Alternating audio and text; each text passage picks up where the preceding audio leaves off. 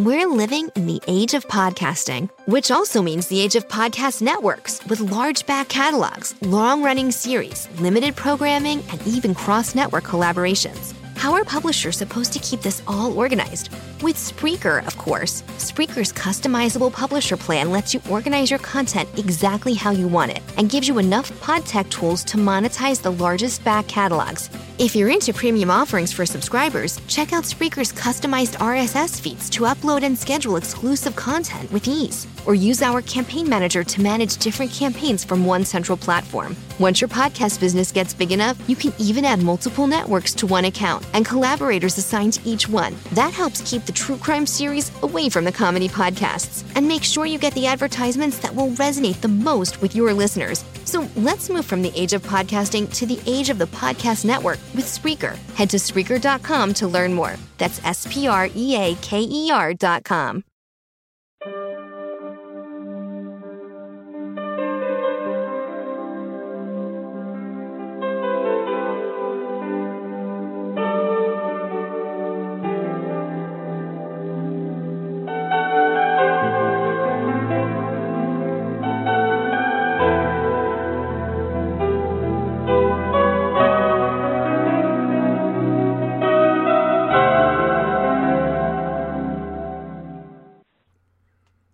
to the Porch and Firefall Talk Radio. I'm Richard Grund. This is where we're getting back to basics. We're actually doing it. We're getting back to basics. Taking a look at the book of Acts Church, following their example as to how they served the Lord. Digging deeper into Scripture, not watering it down, not filtering it through some man made humanistic filter and finding the church the Lord intended, not the one man created. The goal of the porch has been to restore the priesthood of the believer and the world shaking influence the early church had. Church age is still in effect. The day of Pentecost is ongoing. The fire still falls. The porch was created as an outreach of Solomon's Porch Inc., a Florida non for profit, since January of 2000. Go to onsolomonsporch.org to contact us there, or you could just go to firefalltalkradio.com. There's ways to contact us. Also, ways to support us there. Thank you to every one of you that do support us. If you're considering it, we just ask that you give as the Lord leads, as the word inspires. We believe in sowing and reaping, and while there aren't a lot, I do know of some that tend to take more than they give, and sooner or later, the harvest dies out for those. So let's take care of one another. Let's be able to bless one another. Make sure you bookmark the Spreaker site of Firefall Talk Radio, which is Spreaker.com forward slash user forward slash Firefall Talk Radio, all one word, lower case. So welcome to all of our listeners. A new Overwatch was posted this past Saturday called Due West, talking about the recent controversial change in direction for Kanye West and his um, spiritual enlightenment, causing a lot of talk, and we wanted to address it. Session two of the C conference is done. It's up. It's been uploaded, and the link has been sent out. If you are at the C conference or you are a supporter of Firefall Talk Radio and have not received it, please let us know. Go to firefalltalkradio.com use the contact button there and let us know hey, I never got the link. Let's keep Israel in our prayers. Israel is engaged in a battle that may lead to a larger war. After being bombarded with all those rockets we've talked about, um, they became proactive in their response and they struck Iranian military bases and sites entrenched in Syria and um, those sites were within 15 miles of Israel's border um, around Damascus and the Syrian Golan Heights. I don't really know what your take is, but here's my take Israel has the right to defend itself, and I am praying for them, but I also understand what this could do in the Middle East, and so we must keep our eyes on that. A lot going on in the world. If I were to cover all those things but now, so that we could pray about them. There would be no time to talk about the word. So we're just going to get right into it where we do the praise reports and prayer requests. Now, a lot of you do not participate. I really don't know how you feel about it. I've noticed that a lot of people tune in to listen and then they drop out about this point. Maybe they jump over to the next area. I don't know. But here's why we do praise reports and prayer requests.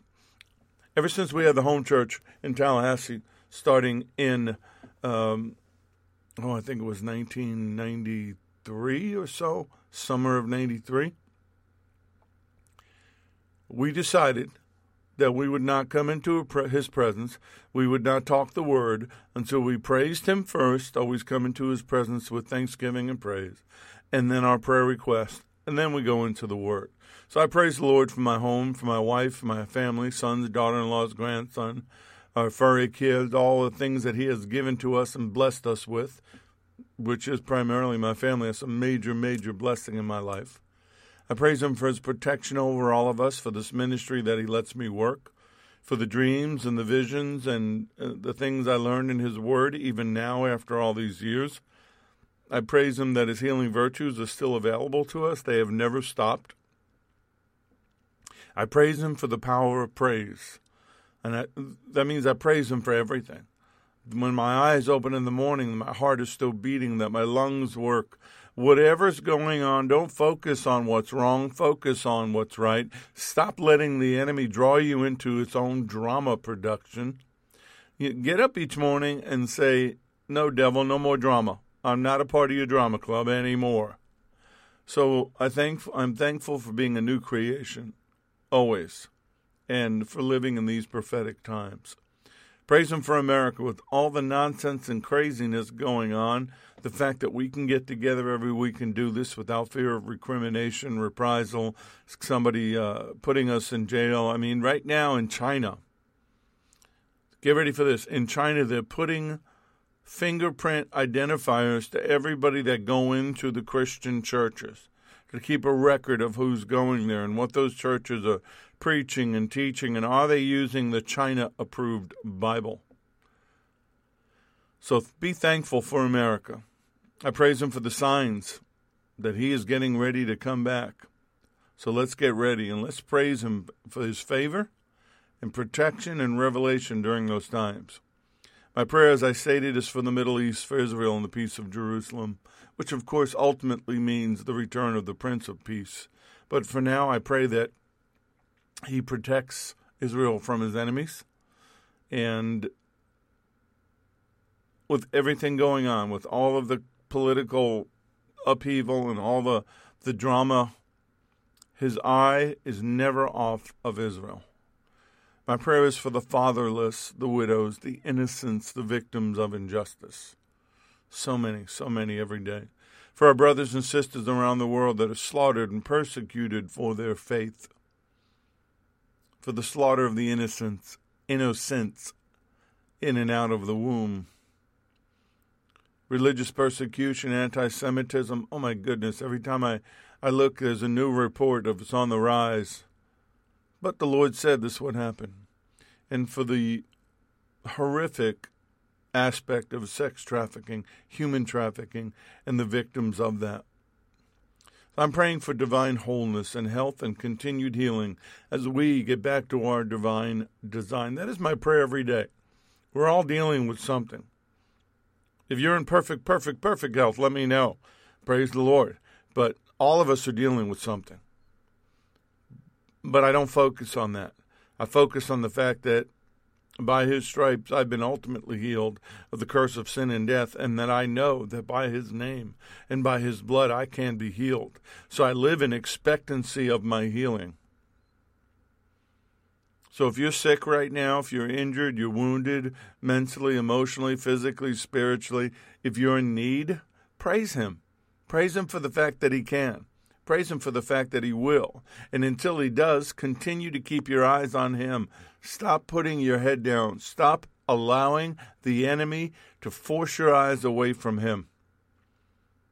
Praying for the protection, inspiration, uh, you know, I say this every week, but I'm not sure it gets across for the remnant to wake up. I do not believe that the traditional mainstream church is going to change, but it's the remnant, those that have been called out, those who have not compromised, those who have come out from amongst them and become separate, that are going to do the job. So I'm praying that they wake up, that they rise up, that we join together in this call to action, that those that have been blessed would be a blessing. We need provision. We need to we need the funds to do what we are called to do. So that the doors would open to us, whether it's Firefall, whether it's the porch or uh, SRT or the documentary, whatever it is, that we can go out and shine the light, expose the enemy, and set the captives free. So I pray right now for the open conduits of his blessings to fund the dreams and the vision and the mission. Continue to pray for Pastor Shelley as you pray for me and my family. We are uh, praying for divine favor and a positive conclusion to a legal matter that's just gone on way too long and we pray for I pray for all of our lost family members. Rhoda in Alabama. Rhoda is a strong supporter of uh, the porch and firefall and very close to us. Is having surgery in the morning, so please keep her in your prayers. Last week I talked about my friend Joel in Brooklyn, New York, who was a key to my early walk with the Lord. Update on his furry family member Caesar is on his way to recovery and into more rehab to make his golden years truly golden.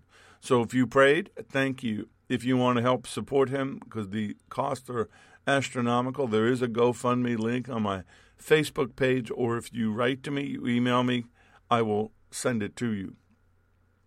Peggy in Alabama, another uh, friend and supporter of SRT, and very, very dear to us in our family and uh, team she, she, wants to share about her friend Diana, who has been estranged from her children since a very rough divorce, where the children decided to stay with the father, but her prayers have been answered. Diana's prayers have been answered, and both her son and her daughter are visiting her this weekend and ending the estrangement. So praise God for that. Peggy's also asking for prayer for her home to sell and for the home of her dreams to be available to her. Larry in North Florida, my fellow member of SRT and a regular prayer partner, pray for traveling mercies and prayer coverage um, for the Thanksgiving holidays. They are driving from North Florida to North Carolina and then up to Virginia. Stacy in Texas asked for prayer. Please pray for us. It's rough over here. Says I'm thinking of everyone and praying. She asked for prayer for her horse Jessie. She's not doing well. She's losing weight again. Kim in Fort Mitchell, I am entirely grateful for the relationship with the Lord, my salvation, my sobriety. Thank you, Father, for turning my life around and for giving, a, giving me a new life. We have recovered from the stomach virus, but now the baby has an ear infection. Please heal him. Father, please forgive me my shortcomings. Help me keep my eyes on you and not on this world. Help me to accept the fact that not everybody wants to give up their old life interesting, Kim, because that's going to tie in what I'm talking about. Lord, there's so much going on in this world, but not everything is my mission. I'm praying for this missing person case in uh, Alabama, uh, Aniah Blanchard, um, to come to a conclusion. Lord, your will be done. Father, protect my children, my husband, my mother, my dog Bruno, and the Porch families. She says, I'm all over the place here. Well, no, you're doing pretty good, Kim. Lord, I am praying for my friend Stacy and her family as well as for Rhoda, Nicole, and Pastor Shelley. She said, Father, I need you. Help me through this difficult situation at work. Show me what to do. Provide for us, Father. Bless us and favor us in Jesus' name. Well, Lord, you know you knew about all these things. I just speak them out because you told us to bring them to you so that we can join in prayer and come into agreement. So, right now, we touch and agree on everything that's already been spoken and all the things that are now being brought to mind by the listeners. First of all, we praise you. We thank you. We love you. We boldly approach that throne of grace and mercy, saying, Abba, Father, Papa, God, Daddy. We thank you for the cross. We thank you for your Son. We thank you for you paying the price for us so that we could be reconciled to you. We love you. We love you with all of our heart, our mind, our soul, our spirit, and everything that is within us. Heal our hearts. Some of us have been wounded by parents and loved ones. It makes it difficult to love you fully and completely the way we want to. So, Holy Spirit, help them. Heal those wounds. close those gaps, and allow them the freedom to love the Father the way He loves them. Lord, we love you. We thank you for the cross. But we really, really thank you for the empty tomb in the upper room. You are alive. We know that. You sit at the right hand of the Father. We know that. You are coming back to judge the living and the dead, you're coming back for us, and we know that and we count on it. So thank you. So right now we want to lock our hearts and our minds upon you. We want the cares of this world to be pushed into the background. We want our spiritual ears open and our eyes enlightened by your word. So Holy Spirit, have your way with us. Do as you will this night on the porch. And I just pray this in Jesus' name. Yeshua HaMashiach, the Messiah. Amen.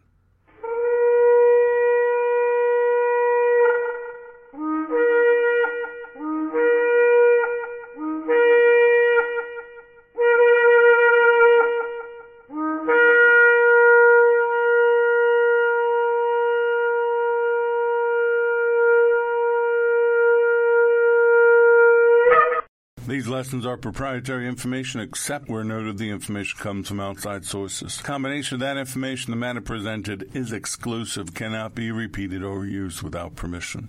The date of this broadcast serves as the registered date of the following information.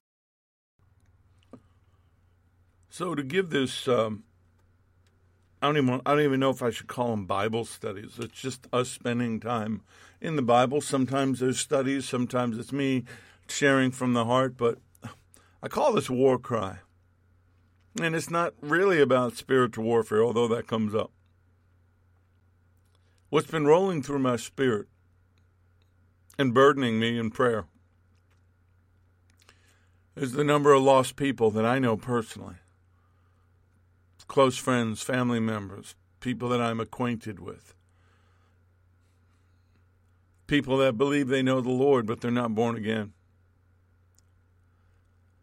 and it has stirred up this war cry, this heart's cry that my brother Larry and I pray about to be turned loose, to go set the captives free, to open their eyes, to rescue them from the enemy. And so this, this Bible study is a war cry. And that war cry is about salvation. That war cry is about the lost. That war cry is about miracles and healings and restorations and, and all these things that, that are so vital. So let me begin to build my case for you in 1 Corinthians 15, starting with verse 15. I'll be reading the Amplified Version. But I tell you this, brethren, flesh and blood cannot become partakers of eternal salvation and inherit or share in the kingdom of God nor does the perishable, that which is decaying, inherit or share in the imperishable, the immortal. Take notice. I tell you a mystery, a secret truth, an event decreed by the hidden purpose or counsel of God. We shall not all sleep in death, but we shall all be changed, transformed in a moment, in the twinkling of an eye at the sound of the last trumpet call, for the trumpet will sound, and the dead Messiah will be raised imperishable, free and immune from decay, and we shall be changed, transformed. For this perishable part of us must put on the imperishable nature, and this mortal part of us, this nature that is capable of dying, must put on immortality, freedom from death. And when this perishable puts on the imperishable, and this that was capable of dying puts on freedom for, from death, then it shall be fulfilled the scripture that says, Death is swallowed up, utterly vanquished forever, and in and unto victory. O death, where is your victory? O death, where is your sting? Now, sin is the sting of death, and sin exercises its power upon the soul through the abuse of the law. But thanks be to God, who gives us the victory, making us conquerors through our Lord Jesus the Messiah. Therefore, my beloved brethren, be firm, steadfast, immovable, always abounding in the work of the Lord, always being superior, excelling, doing more than enough in the service of the Lord, knowing and being continually aware that your labor in the Lord is not futile, it is never wasted or to no purpose. Verse 55 Where death is your victory? Where's your sting? Where? Basically, what he's saying is, death, you no longer have the final say. Because the sting of death was sin, and the power of the sin was in the law. But thanks to God our Father, who gave us the victory through his Son, our Lord, Yeshua HaMashiach, Jesus the Messiah. The battle, the battle has been won. It's no longer in question. Death has been perfectly subdued and conquered, and his saints forever delivered from its power. Oh, a final conquest will come, and it, when it's obtained, it will disappear forever when the Lord will bear the risen saints to immortality. And the saints will sing their song of triumph, victory. See, our war cry isn't just for us in our celebration, though we could have one.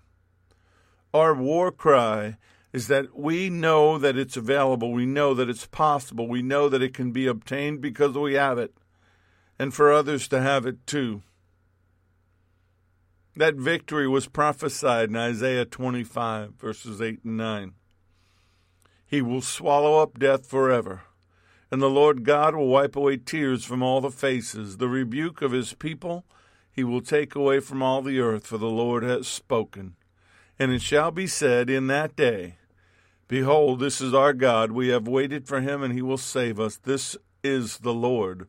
We have waited for him. We will be glad and rejoice in his salvation. Salvation is the greatest victory over the powers of darkness. Salvation is the result of the victory over Hasatan, Satan, and the fallen. That's spiritual warfare. It was also mentioned in Hosea chapter 13. I will ransom them forever from the power of the grave. I will redeem them from death. O death, I will be your plagues. O grave, I will be your destruction. Pity is hidden from my eyes, meaning pity for death or the grave. The Lord offers no mercy for the powers of darkness. Forgiveness is not theirs. It's not available to them. They are reprobate. They are beyond redemption. So if he offers them no mercy, why should we? Oh, I'm not saying be indifferent. I'm not saying being careless. These entities have power, and, and we know the bigger they are, the more power they have. But the fact is, they've been defeated. They are created beings. We are made by the Creator, and the power of the Creator is inside of us through His Holy Spirit. But there should be no apathy or indifference of this. Salvation is a trophy. Freedom was fought for with a price, a bloody price. See, that's always what it was about. The, the Jews and the disciples, they thought it was about kingdom building, kingdom on earth, and political power. Some believers still still can't get away from politics, still can't get away from building kingdoms, still can't getting, get away from the kingdoms of this world will eventually be the kingdom of our God. What are you fighting for? We were told to go save the lost, the sick, and the dying. Matthew 11:12 the Lord says this and from the days of John the Baptist until now the kingdom of heaven suffers violence and the violent take it by force. Now, of course, in the natural, he was speaking of John the Baptist's ministries to the crowd in front of them. So, how, how we got here to verse 12, we have to back up a little bit. It's easy to pull a scripture out of context without setting it up and establishing it within the context with which it was presented. So let's go Matthew 11, verse 7. As they departed, Yeshua began to say to the multitudes concerning John, What do you go out in the, into the wilderness to see? A reed shaken by the wind? What did you go out to see? A man clothed in soft garments? Indeed, those who wear soft clothing are in the king's house. But what did you go out to see? A prophet? Yes, I say to you, more than a prophet. For this is he of whom it is written, Behold, I send my messenger before your face, who shall prepare your way before you. Well, he's quoting Malachi 3.1, which says, See, I'm going to send my messenger, and he will clear the way before me. John the Baptist cleared the way for the Lord. Let's go on, verse 11. Assuredly I say to you, among those born of women, there has not risen one greater than John the Baptist. But he who is least in the kingdom of heaven is greater than he. And from the days of John the Baptist until now, the kingdom of heaven suffers violence, and the violent take it by force. For all the prophets and the law prophesied until John. And if you are willing to receive it, he is the Elijah who is to come. He who has ears to hear, let him hear it. You know, for many years, I've, I've read the books. I've had people say, oh, before the coming of the Lord, the second coming of the Lord, the spirit of Elijah will come back upon us. It already happened in John. The prophecies of Malachi were fulfilled in John. So Yeshua is honoring John the Baptist as the greatest prophet. He's saying that John is the capstone of Old Testament revelation and the one who fulfilled the prophecy in Malachi 4, 4, verses 5 and 6. Look, I am going to send you the prophet Elijah before the great and terrible day of the Lord comes, and he will turn the hearts of the fathers to the children and the hearts of the children to the fathers. Otherwise, I will come and strike the land with a curse. It begins and ends with the Lord. John the Baptist was preparing the way for the Lord. He was making straight the highway for the king. What we do now is we don't straighten that highway. That highway's been cluttered with debris and, and Cadillacs and golds and riches of men that should never have been dabbling in them. The, the, the highway to the Lord has been cluttered with the things of this world, with the carcasses of dead ministries and dead sheep wandered away and no one cared. And when he said, when the Lord says, "Whoever has ears to hear, let him hear," what he's saying is he's speaking figuratively, and he's saying, "Figure out what I'm saying." And so his disciples asked him, saying, "Why, why do the in Matthew 17, 10 through 13? Why then do the scribes say that Elijah must come first? And Yeshua answered and said to them, Indeed, Elijah is coming first and will restore all things. But I say to you that Elijah has come already, and they did not know him, but did to him whatever they wished. Likewise, the Son of Man is also about to suffer at their hands. Verse 13 of Matthew 17 The disciples understood that he spoke to them of John the Baptist. It's, it's all been right there. It's been right out in the open. We're not waiting for Elijah to come back. He already came. And that violence that he's talking about is, is the forceful advancing, forcefully advancing. But we have two armies that are advancing, not just one.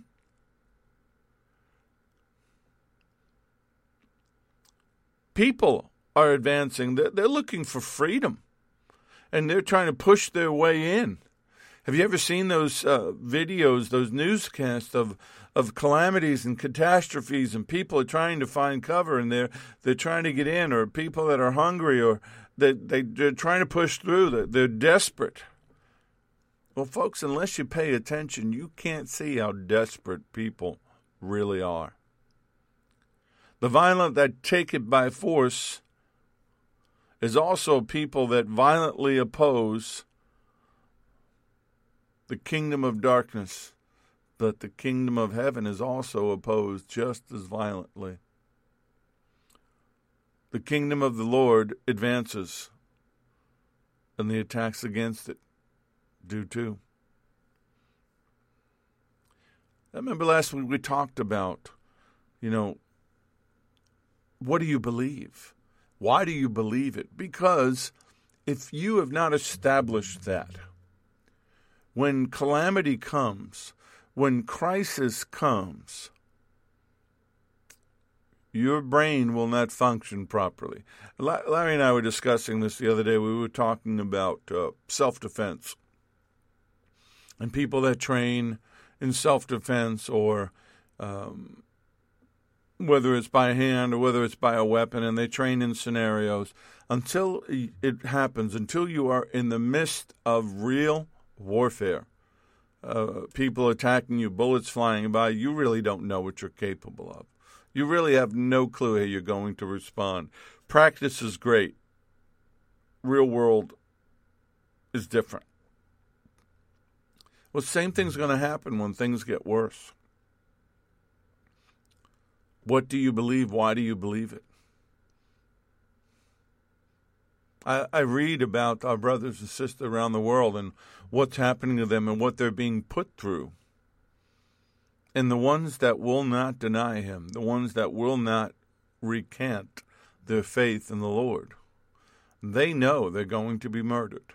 They know that their homes are going to be burned. They know that more than likely people that they love are going to be murdered as well. And you, you look at their face. I've seen the videos of people in the Middle East who are about to be set on fire, about to be hung, about to be tortured and the smile on their face when they will not recant the Lord, the smile on their face that they know that this suffering is but for a moment. Their eternity is with the Lord. But it has to come down to what do you believe? What do you know inside of you? Go with me to Matthew 16, starting verse 13. Yeshua came into the region of Caesarea Philippi, and he asked his disciples, Who do you say that the Son of Man is? And they replied, Some say John the Baptist, others Elijah, still others Jeremiah or one of the prophets. But you, he asked, who do you say that I am? Simon Peter answered, You are the Messiah, the Son of the living God. And Yeshua responded, Blessed are you, Simon, son of Jonah because flesh and blood did not reveal this to you, but my Father in heaven. And I also say to you that you are the Peter, and on this rock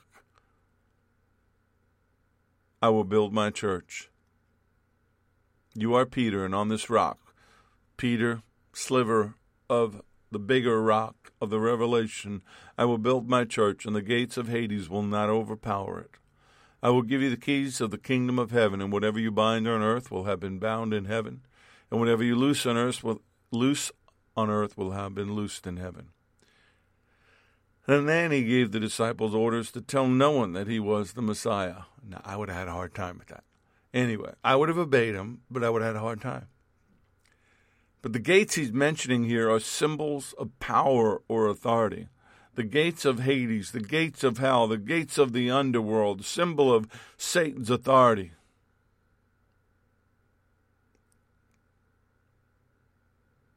cannot withstand the forcefully advancing believers, believers of the Messiah, the Son of God. There's a war going on. He built the church. And the underworld, the powers of darkness, the things that go bump in the night, are fighting against it, but they can't overpower it. But in Mark 3:27 he gave us an interesting key to this warfare in talking about Satan. He had cast out a demon, and the Pharisees said that he cast out demons by the power of Beelzebub. And of course, the Lord just kind of mocks them in his response about Satan casting out Satan. He wouldn't. It would. It would make no sense for him to do that. But Mark three twenty seven, the Amplified says, "But no one can go into the strong man's house and ransack his household goods right and left and seize them as plunder, unless he first binds the strong man that he indeed may thoroughly plunder his house. Basically, saying Satan's not going to bind himself and allow his house to be plundered, which is basically what I did by casting the demon out of this man. So the strong man's house, which has his goods, Satan is the strong man, the goods are the souls of people. To do that, we must bind that strong man to plunder his goods.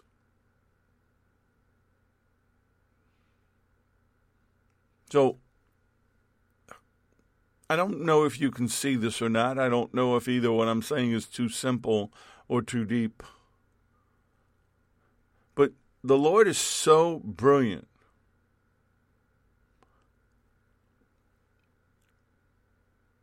The subtlety of his warfare with the religious leaders in the kingdom of darkness was that wherever he encountered them, whether in the bodies or souls of the people, whether through overt casting out or whether through a subtle word of setting people free, or just the presence and the conviction of the Holy Spirit, his intention and his design was always to enter the strong man's house and take possession of his goods. Every aspect of his ministry was warfare. He, he didn't have to jump up and down and speak in loud voices or do some of the things I see people do when you want to lean over, and I have, and say, Demons are not deaf. You don't have to shout. But to spoil the goods of the enemy, to steal their plunder, you have to always be on point and ready for the opportunity. And it doesn't mean that you have to be me or Larry or part of SRT or, or anybody else, but you can be you in whatever aspect or walk of your ministry that you are. And if your war cry is to see your loved ones saved, healed, and delivered, then you are always listening for the commands of the captain of the host. You're always listening for the guidance of the Holy Spirit. Say this, use this scripture. Everything is about warfare and winning the souls of the lost and setting the captives free.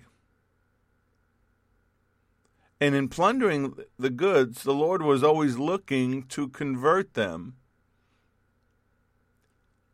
And then through love, they would enter in service to Him to be about their Father's business. So the plunder and the strong man's house very simply, are souls.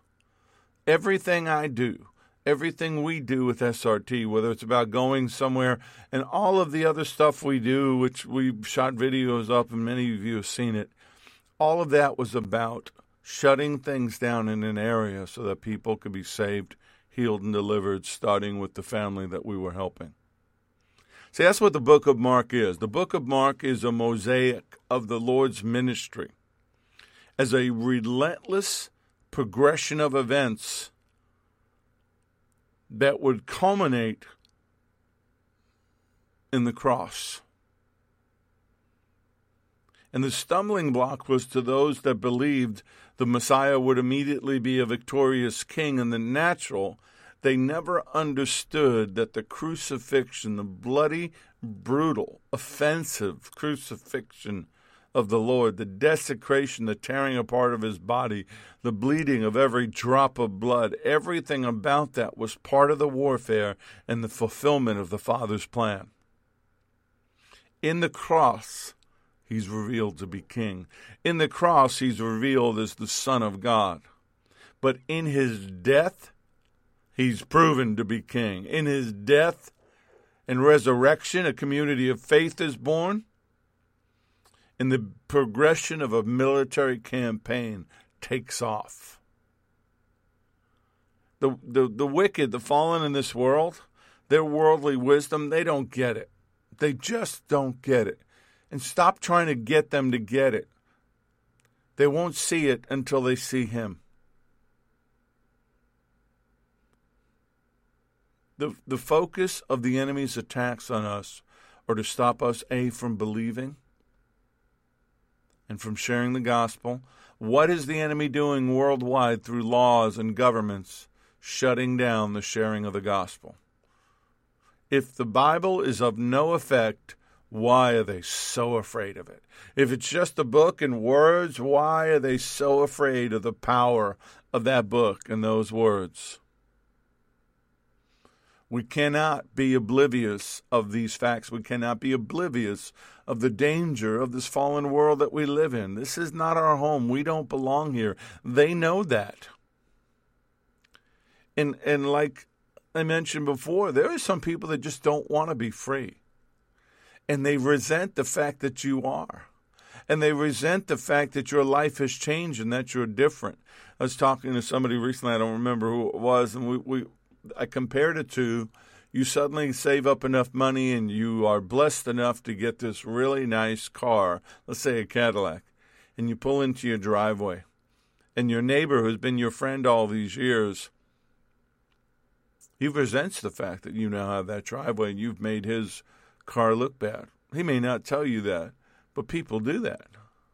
People feel that way. Salvation.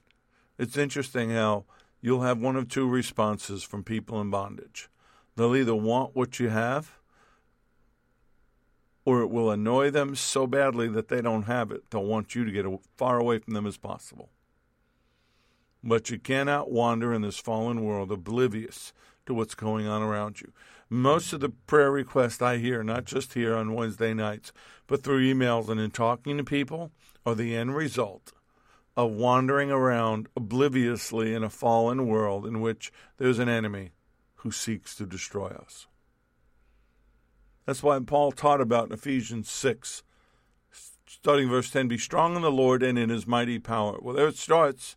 You're strong in the Lord and you're strong in his power, not yours. Put on all of God's armor so that you'll be able to stand against stand firm against all the strategies of the devil, all the schemes, all the machinations, all the clever things. For we're not fighting against flesh and blood enemies, but against evil rulers and authorities of the unseen world, against mighty powers in this dark world, and against evil spirits in the heavenly places. Therefore, put on every piece of God's armor, put on the whole armor of God, so that you'll be able to resist the enemy in the time of evil.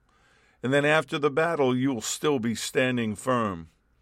Stand your ground, putting on the belt of truth and the body armor of God's righteousness. For your shoes, put on the peace that comes from the good news, that you will be fully prepared. In addition to all these things, hold up the shield of faith to stop the fiery darts, the fiery arrows of the evil one. Remember, these darts are arrows that are the tips are wrapped in leather, dipped in oil, set on fire to come at you and destroy you. Put on salvation as your helmet. Keep that mind protected and take the sword of the Spirit, that double edged sword of the Word, which is the Word of God, and pray in the Spirit at all times and every occasion. Verse 18 Stay alert and be persistent in your prayers for all believers everywhere. Persistence in your prayer is Part of the problem I see in the body after all these years of doing it, the ineffectiveness in spiritual warfare comes from an inability to be persistent. High highs and low lows. You'll pray great for a day or two, a week, maybe a month, and you think, wow, it's real good. I got the enemy backed off, so I'm just going to relax. And the minute you relax, that warfare comes in hard and fast and hot. There is no downtime, folks. There is none. For though we walk in the flesh, we do not war according to the flesh. We don't use fleshly techniques. For our weapons of our warfare are not carnal, but mighty in God, for pulling down strongholds, casting down arguments, and every high thing that exalts itself against the knowledge of God, bringing every thought into captivity to the obedience of Messiah, and being ready to punish all disobedience when your obedience is fulfilled. What is that saying? The saying the warfare is where? It's in your mind. It's all around you, but it starts in your mind. Paul used military metaphors a lot to describe the Christian life. And when he says flesh, he doesn't mean theologically, he means physiologically, referring to the natural human abilities. We walk like natural people physically, But our warfare is conducted in the realm of the spirit, not with swords or guns. So if you see somebody running around waving a sword saying they're fighting demons, hold the chuckle and move on. Our warfare is not fleshly weapons. The supernatural weapons, it's praise, it's tongues, it's speaking the word. That whole armor of God, truth, righteousness, peace, faith, faith, salvation, the word of God, prayer, always ending in prayer, starting in prayer, ending in prayer. For some reason, we've been tricked into thinking we can do all this work through great organizations or Christian entertainment or humanistic wisdom and philosophies and techniques, beautiful facilities, glamorous advertising.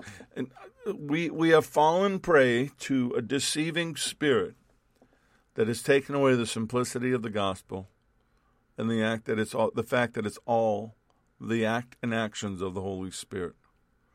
Carnal techniques will not defeat a supernatural enemy. That's why the Lord didn't provide them to us. That's why you don't see them mentioned by the d- disciples in any of the letters or the books of the Bible. And when people rely upon natural things in a supernatural war, I can pretty much tell you they will eventually be defeated. Even if they seem impressive on the outside, they will be defeated. They are defeated. They are no longer a threat to the enemy. And in places that have tried to start out supernaturally and then get into the naturally, the carnage, the end result of that is so upsetting to watch. So we need to be clear on how we're fighting. We need to be clear on who we're fighting. Stop stop using your natural eyes and seeing things according to outward appearance. Oh my goodness, they have thousands upon thousands in their congregation, in their building, in their arena. Okay, so wow, there must really be a wave of salvations and revival in that city, right? Well, no, those are pretty much transferred saints. Very few people go to the front to get saved. Well, how does that work? Is, is that victory? Or are we just penned up the sheep? My, my frustration after all these years, first of all, is in myself as a baby believer in thinking that some of the things I saw were not only effective, but were from God, and they were not. They were ineffective, and they were from man made traditions and, and meetings and well, this person says if we don't spend X number of dollars on advertising, we're never going to grow. Remember the first time I heard that in a board meeting, I just went, huh? What?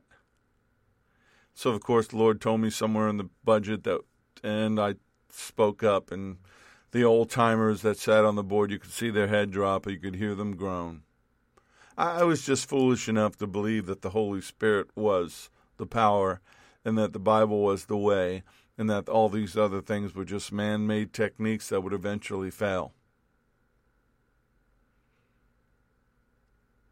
1 Peter 5, starting verse 8. Stay alert. Watch out for your great enemy, the devil. He prowls around like a roaring lion. As my grandson Jason would do, his roaring lion is for someone to devour, standing firm against him resist him, and be strong in your faith. And remember that your Christian brothers and sisters all over the world are going through the same kind of suffering you are. The Amplified amplifies, takes it a little further. Be balanced, temperate, sober of mind, be vigilant and cautious at all times, for that enemy of yours, the devil, roams around like a roaring lion in fierce hunger, seeking someone to seize upon and devour. Withstand him. Be firm in faith against his onset, rooted, established, strong, immovable, determined, knowing that the same identical sufferings are appointed to your brotherhood, the whole body of Messiah, the whole body of believers throughout the world. Peter wrote that 30 years after the death resurrection and ascension of the Lord. Unless something has changed since then, That threat is still there. The resistance began in Genesis. Well, it began with the fall in heaven, but our recorded resistance began in Genesis. It will end in Revelation. And until it ends, we are caught up in this war. You're not going to escape this war. You're either going to be a conqueror or you're going to be conquered. You're either going to be a victim or a victor. You have to decide. Remember, I said that about the drama. Stop participating in the drama that the enemy creates for you. If you see a pattern in your life of nonstop conflict and drama everywhere you go, doesn't matter what town you live in, doesn't matter what job you have, doesn't matter who you're with, doesn't matter what, what who you fellowship with. If you see a pattern in your life of nonstop drama, stop blaming the enemy and start figuring out how did you join his drama club? Tear up your membership card. When the when the enmity that was placed between us and Satan in Genesis 3, Satan and his angels against us, those the followers of the Lord, when that began, the warfare began. Genesis 6, humanity consorted with the enemy, literally consorted themselves with the enemy, and subjected themselves to the rule of the fallen and eventually their demonic offspring. The military campaign to destroy us began, but so did the covert resistance that the Lord was preparing for us. A large scale, lengthy military campaign strategies, things like the armies of Rome did, slaughtering. I mean, the enemy is an exact mirror and parallel to every conquering army ever. I'm here to help you. I want to give you more food. And to do that, we have to take their food and give it to you. But then they won't have any food. That's not your problem. We've been in a campaign that's been conducted overtly, covertly, and we don't seem to understand. We seem to think, oh, wow, we have our guy in the president now, the presidency, and then the White House. It's all good. Well, no, it's not. The other side doesn't want that, and they don't want change, and they don't want their pockets not to be filled with a lot of money, and they don't want to give up the free plane rides and the, all the things that go with it. So they're going to stop that and oh no, you're not putting me in jail and exposing my crimes. Yeah, that's why I don't I don't fret. And I don't really pray a lot about it, although I do. But the Lord spoke to me this morning and said, Focus on the eternal. Focus on what is important. People come and go, policies come and go. Man is always a part of his own problem. Focus on me and the mission at hand. we're in a campaign. We're in a military campaign. You know, in military campaigns will you have uh, forces and authorities and conflicts, and you have all of these end games and all the stuff that's going on. You have a, you have battles and sieges, which are actually parts of the larger campaign. We've been doing that throughout history, from the beginning of the church to now and until the final coming. But we must start to look at everything supernaturally and react accordingly. Your daily war cry should be the prayer for the lost, the prayer for your lost loved ones. Get your eyes off yourself. Stop stop approaching well, Lord, I need this, and Lord, I need that. No, please do this for me. Take your eyes off you and put them on others. If they die in their sin, if they die without Him, they have an eternity of torment. We have to see everything supernaturally. So, this military campaign that we've been pulled into, we joined it actually. Phase one of the final campaign was the birth of Messiah. Phase two was the crucifixion major battle took place on Calvary. In the third and final phase of the final campaign began right after that. And the Holy Spirit filled the upper room and filled the church in 33 AD, and the book of Acts church was born. That's the battle. We're in the final phase. We're in the final campaign. We are preparing for that moment. We're not we're not winning anything. It's already been won. But we have an enemy that refuses to submit. That we have an enemy that won't admit that they lost, although I never never cease to remind them of that. But they're going to resist. We're not fighting to win. We're fighting to enforce a victory that's already been won. And we're fighting to save and set the captives free. You know, you look in these foreign countries, you look in Africa and the Middle East, uh, Africa especially, Boko Haram, where they go into a village of Christians and they take them captive and they, they do what they do to them. Sometimes they set them free, sometimes the military. That's an example of the enemy. Little terrorist groups, bunch of losers, filled with spirits, bloodlust, perverse, disgusting many of whom are reprobate and will never see salvation and will only see destruction. But we have to be confident in who we are. 1 John 5, verses 4 and 5 Whatever is born of God overcomes the world. And this is the victory that has overcome the world, our faith. And who is he that overcomes the world but he who believes that Yeshua is the Son of God? And that's why the wicked, that's why the fallen, that's why the worldly wisdom attacks that foundational life.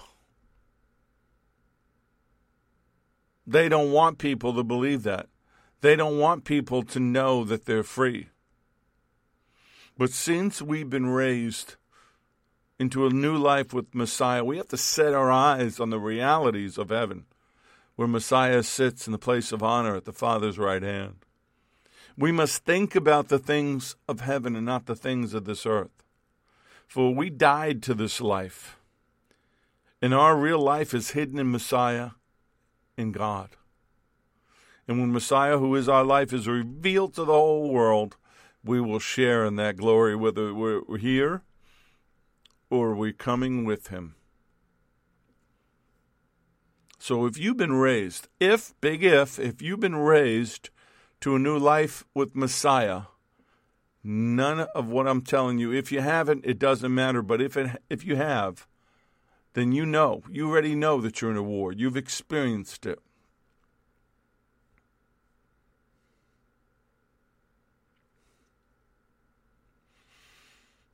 I'm, I've got just a little more here, but I'm going to pick it up next time. I think this is an important topic as we close out this year to understand what's coming in 2020.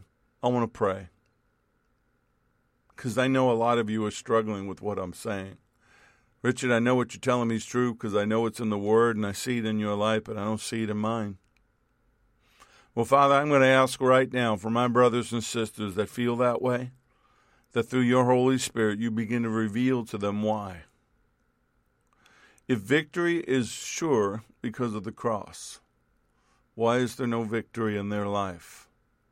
Show them. Show them where they've fallen victim to the lie. Show them where the enemy has tricked them into accepting things into their life, or show them where their mindset and their thoughts are off pattern, off, the slightly off frequency with you the hearing two broadcasts. Help them to get completely locked on your channel. I pray for the hearts that are hurting. They may even have unforgiveness in them. I pray that they would forgive and release. And Lord, I pray for each and every one of us that we would have relief, relief through your blessings, through miracles, through provisions, that we would have relief, and then we can have release to go do what you called us to do without the constraints and worries of this world, without these things hanging on us and hanging over us. Tell us what to do, Lord. Guide us through your Holy Spirit. but give us that rumble in our hearts and our soul. Give us that war cry for our lost, lost loved ones, not to just shotgun a prayer saying, Oh Lord, save them, but to make our hands prepare to war and bring them clasped together in prayer and war for their soul. You told me that when I was just born again, the people were interceding for me that didn't even know who I was, along with the ones that had. And it was a hellacious warfare. But you had already declared the victory, and it was won. I pray that for my brothers and sisters and family members out there. Lord, speak to us and touch us. Hear our cry. In Yeshua's name. Amen. May the Lord bless you and keep you. May the Lord make his face to shine upon you, be gracious unto you. May the Lord lift up his countenance upon you and give you peace, give you shalom. I'm Richard Gunn. This has been The Porch on Firefall Talk Radio.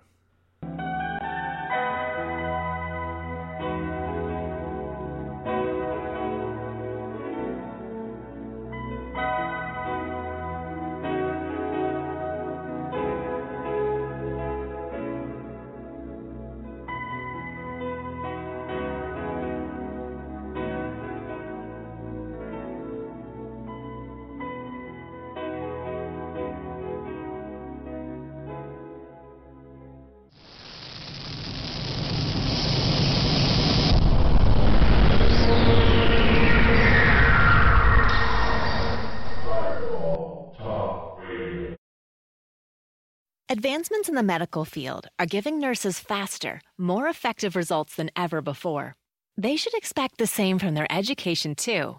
Capella University's game changing FlexPath format allows you to set your own deadlines and leverage your experience to move faster through your program. So the faster you move, the more money you save. When you're ready, we'll be here. Visit capella.edu for a trial course at no cost to you. Capella University. Don't just learn, learn smarter. When you're a pro, you got to do a little bit of everything. A little. A little. And even a little. And it helps to have something that works as hard as you do.